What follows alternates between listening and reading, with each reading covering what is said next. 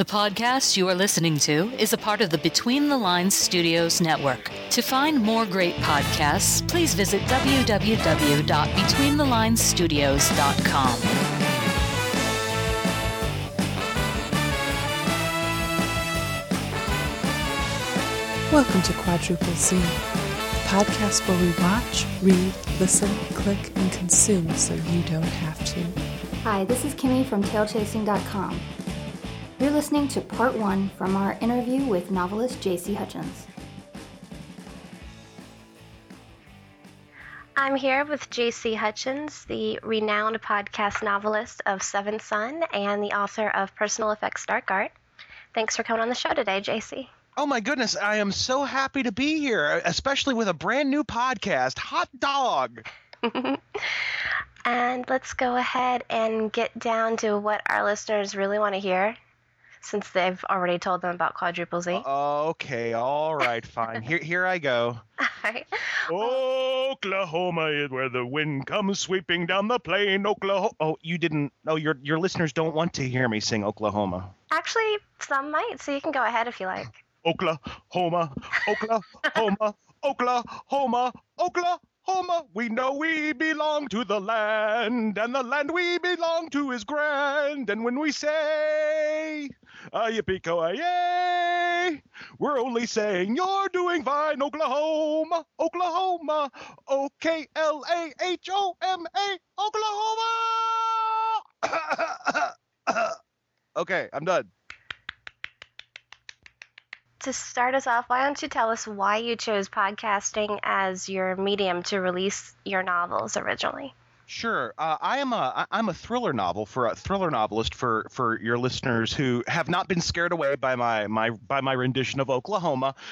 Um, uh, I uh, uh began writing a novel called Seventh Son in uh, in 2002 in the early aughts, way back in the day, and uh, and then began shopping it around for to literary agents a few years later in 2005. I had written a, an extremely long book and quickly found that this book was absolutely unsellable at the length that it was at.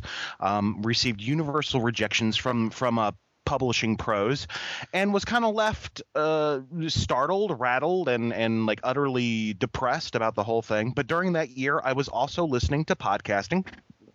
I was an early adopter of, of podcasting as, as, a, as a fan and listener, and came up listening to uh, uh, serialized audiobooks, uh, the stuff that Scott Sigler and Tee Morris and Mark Jeffrey were doing, these podcast novels, um, you know, and then and then others began to kind of gravitate towards this emerging trend. And by early 2006, I realized that the book that I had slaved over would never be sold, and so if I couldn't sell it, I should share it. And I began um, recording my own version of my manuscript and uh, began releasing it as a free serialized audiobook called Seventh Son Descent, the first book in the trilogy, which was actually just the first act of my very, very long manuscript. And thankfully, um, not only w- was the, the book well received by, by my peers, my colleagues, but also by fans, and soon a community began to grow around Seventh Son. Did you ever expect the kind of response that you've gotten from using podcasting and the internet as your marketing tool of choice? Never, never, never, never, ever. I um I began uh, releasing Seventh Son in uh, February of 06. and and remember, you know, I did it kind of as an experiment. Um, my my goal was just to see was just to prove that I wasn't crazy. You know, I didn't actually have any kind of um, excuse me, I didn't actually didn't have any ambitions at the time of of trying to pursue a publication. We, you know, thankfully, this book actually made it into print eventually. Mm-hmm. Um, but I but I wasn't um, I wasn't expecting uh, that, and I certainly wasn't expecting the very warm reception of the book. Um, it was actually the the the enthusiasm of the fans, not only in their feedback to me, but in their evangelism to others. You know, telling others about the book and bringing more people uh, into the into the, the the beta clone army, the community that we'd created at, at, at my website.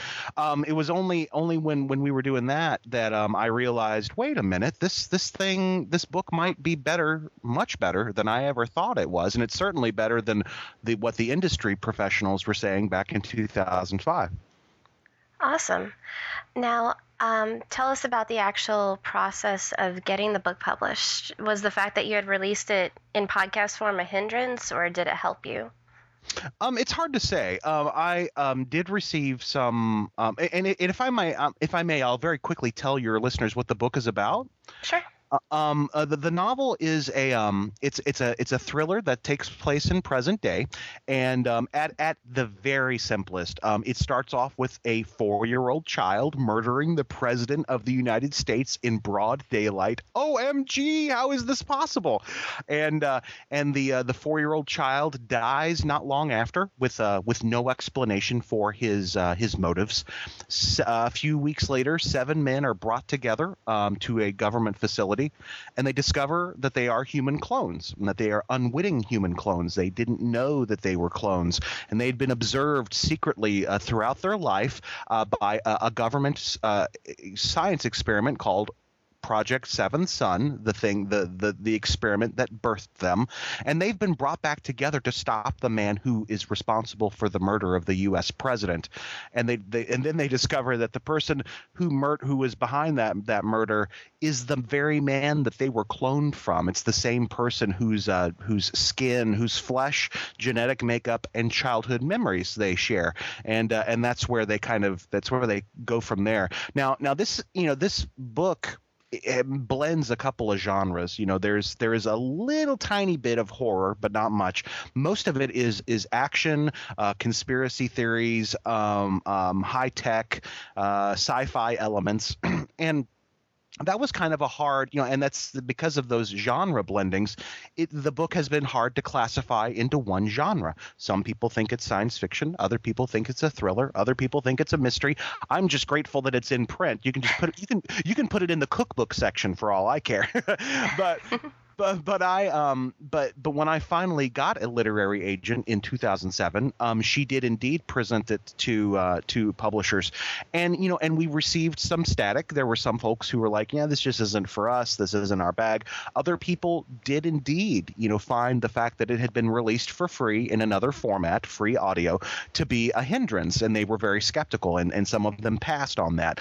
Um, but but eventually, you know, I was able to uh, work a deal and, and connect directly with with St. Martin's Press and uh, and work with an editor there who was absolutely on board with the wisdom of free and understood the value of giving away the content and the value of the thriving community uh, that Seventh Son had and uh, and fed it up the food chain. And uh, the folks at St. Martin's Press were like, "Yeah, sure, this this sounds like a good deal." Um, and so they they probably sensed a business opportunity. The book was the book is probably was probably good enough for them too.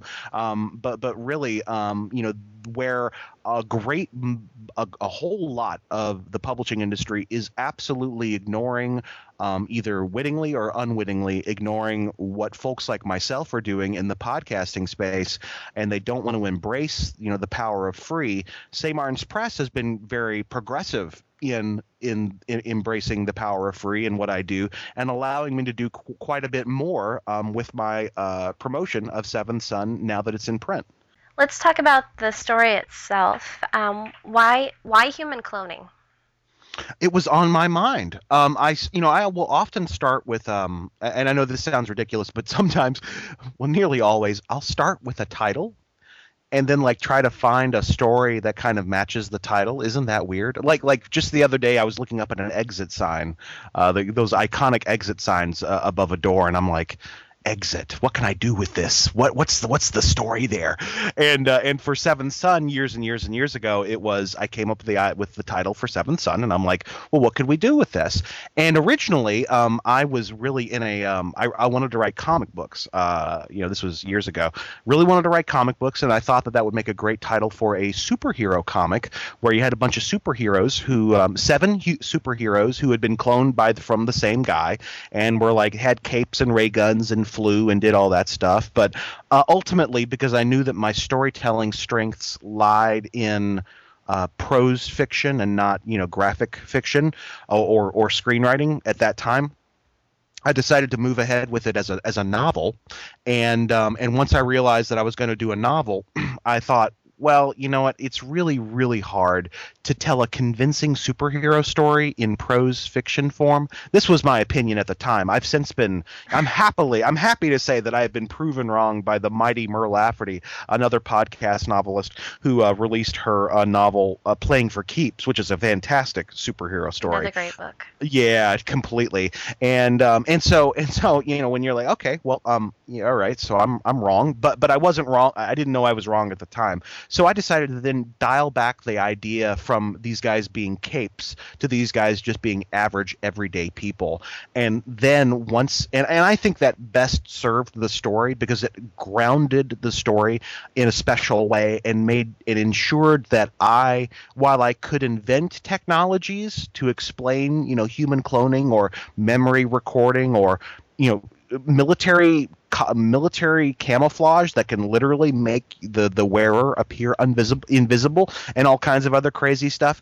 Um, that it had to uh, it had to feel real. You know it had to it had to kind of feel like it existed in this world. And that you know posed uh, posed a nice creative challenge for me because then i had to invent conspiracy theories and government agencies and and all kinds of stuff that could kind of support the core lie. You know, the core conceit of Seventh Son, which is mm-hmm. that human cloning isn't near, human cloning is already here. You know, and, and once and, and if you can effectively build a mythology of you know that kind of supports your core conceit and make that mythology feel as real and as authentic as possible you're gonna you're gonna have your your readers will will be far more likely to believe your core premise Right. Now, as for the characters themselves, why the number seven? It's a special. It's a it's a magic number. Um, you know that was that was really it. Was, you know, the seventh son of a seventh son. Um, the number seven, seven days in a week. It was just. I mean, it's just it's a it's a number that has a lot of power. Um, in our kind of not only pop culture, but kind of in our in our in our history as as humans. Um, it's got a lot of spiritual significance. It's got a lot of um, magical significance. It's got a lot of numeral numerological significance. Mm-hmm. And and so and so I was like, well, you know, I have like if it's a book about human cloning and I've got the title Seventh Son, well, I have to write seven clones. Little did I know that you know that, that there were you know great challenges that kind of came with that as well. Right. And now seven itself is kind of a really great number for you too, because here it is, seven years down the road, and it's finally in print. Yeah, so that there's there's some nice symmetry to that. You know, I have to admit, and it's nearly it was nearly seven years to the day. I mean, I think I started.